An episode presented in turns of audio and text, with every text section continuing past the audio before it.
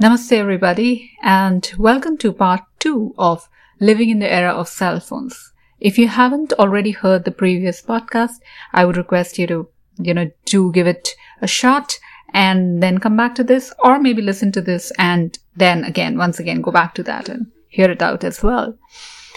I'm Shikha. I'm the founder of Purna Yog, an entrepreneur, and most importantly, a person who's trying to enjoy the paradoxes of life.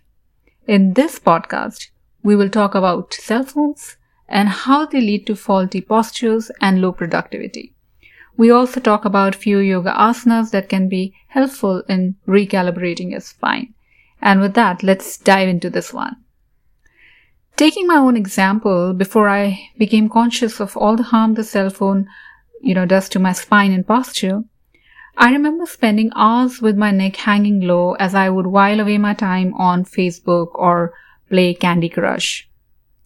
Over the period of last several years, I have become more mindful about my posture thanks to yoga.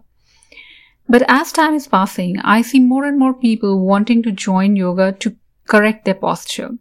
The common concerns for most of them are stressed neck, achy shoulders, hunch in the upper back, and also pain in the thumb, wrist, and elbows.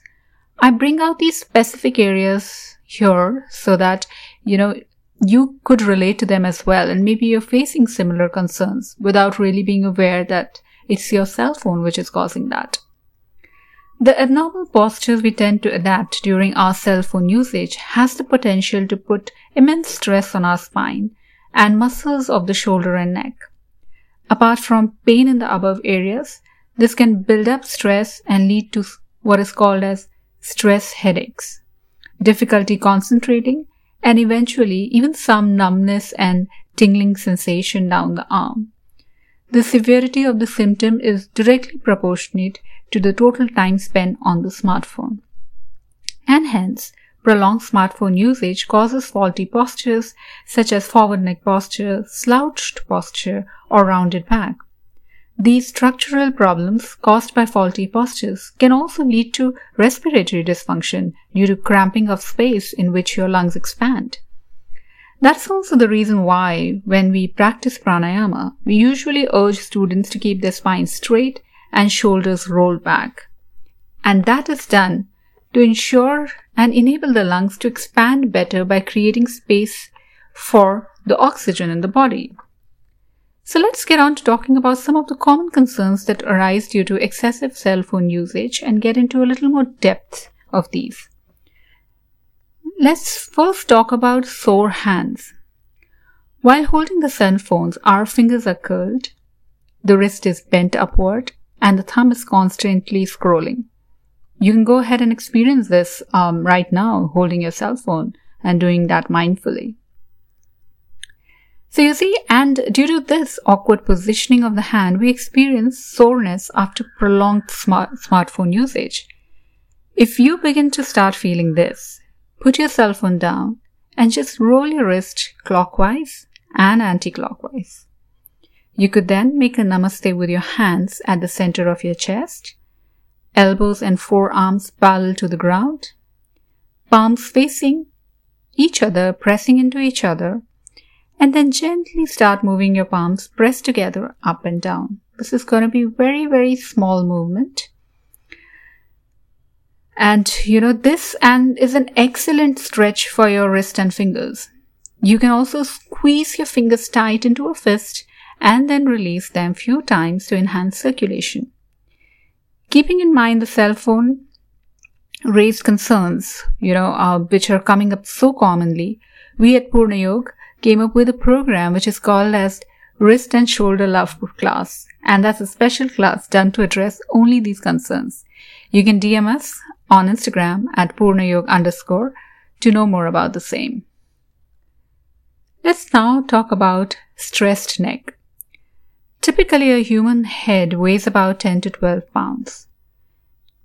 Mr. Kenneth Kale Hansraj, MD Chief of Spine Surgery at New York Spine Surgery and Rehabilitation Center, found out that the human head tends to get heavier as it tilts forward.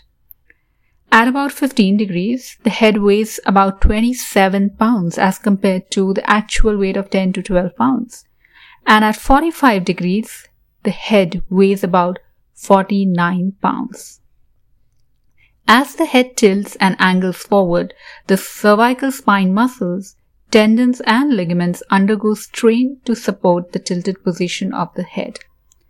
This causes the spine to round, causing hunch in your upper back. The neck strain is caused not just by texting and looking at the phone, but also due to talking on your phone while cradling it between the ear and the neck, and your hands are busy doing something else. This discomfort can range from soreness to pulling to even, you know, a sensation of pinching pain, depending on the severity of the impact. Yoga does have several, several asanas that, when practiced regularly and mindfully, can be extremely beneficial in addressing the neck and back concerns. Mentioning few of the postures uh, that are excellent for your back and overall, you know, posture of your body. There is Tadasana or the mountain pose. There are chin tucks that you could do. Another very, very beneficial yoga asana is Marjarasan, which is also known as cat and cow. There is Bhujanga asana, which is the cobra pose. Then there is Sphinx posture, which is Salamba Bhujanga Asana. And then there is Matsyasana or the fish posture. So these are few of the postures which practice regularly have an excellent, you know, benefit to, to your spine.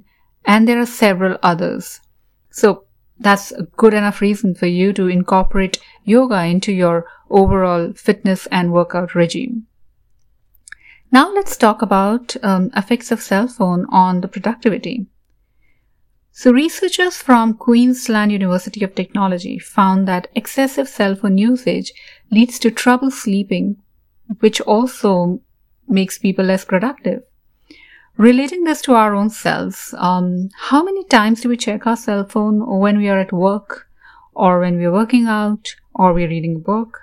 Well, our attention span has gone down tremendously because the greatest source of distraction is right in our hands all the time. This entire phenomena actually has a name and it's called technoference, which refers to everyday intrusions and interruptions that people experience due to mobile phone and the usage. So a work that would normally take us an hour would now take us one and a half hours or more thanks to all the screen time in between, and then the time taken by our mind to come back to the work at hand. All of these result in, you know, we're doing way, way less than our potential in a day and yet feeling drained out and fatigued. The survey mentioned earlier found that from a productivity perspective, many survey respondents would rather avoid real life issues by spending time on their phones, and that definitely doesn't sound good. But despite all of these, modern life requires us to use and check our cell phone. And so we, how do we really safeguard ourselves so that we're not compromising our spine, health, and our productivity? So here are a few tips that you could incorporate. First and foremost, don't use your cell phone or tablet for extended computer work. Use your desktop or laptop for extended work and make sure they are placed ergonomically. When you use your cell phone, instead of bending your neck down to look at the phone, raise your phone up to meet your eye. Keep the phone level just below your face. Another very small thing, but you know, one that can really make a lot of difference is to look at your device by lowering your eyes rather than your neck. Also, if your device features voice transcription, use it for text, messages, and social media. Yes, that would take some time to adapt to, but it's a change totally worth it. Our iPhones have um, a screen time app, which is, I think, one of the most beneficial apps currently. Keep it activated and check how much time you're spending on which app to create awareness and mindfulness. This really is the first step. Then you can also set limits in the app on usage based on the time of the day. This will help you limit your overall usage of the cell phone as well. For Android users, there are several apps available on Play Store which are fantastic to help you track your screen time and also control the usage. Always remember that your phone is a refrigerator. It is not the addiction. what you consume through it needs to be monitored. Also, don't multitask with your hands while talking because you will end up cradling the phone between your ear and neck, and then is when the cramping starts. Use your hands to hold your phone or use a hands free. So, one habit, like always, coming to myself, um, because I strongly feel that that really sets the tone of um, and is the essence of these podcasts is that one habit that I have inculcated is to not check my phone until after I'm done with my morning meditation and pranayam, which means I don't check my phone for the first one and a half hours when I'm beginning the day. No news, no social media, no text. This allows my mind to set itself for the day without being crowded by information or being set by others through, you know, their emails or text or pings and all of that. Also, at the end of the day, I Try and keep the device away 30 to 45 minutes before sleeping.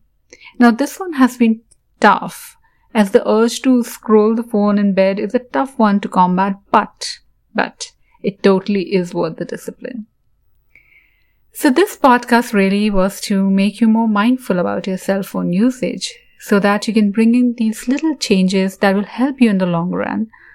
Because, whatever said and done, the cell phone is not going away we might as well work our ways around it. Stay healthy, stay present, stay connected. Much love. Namaste.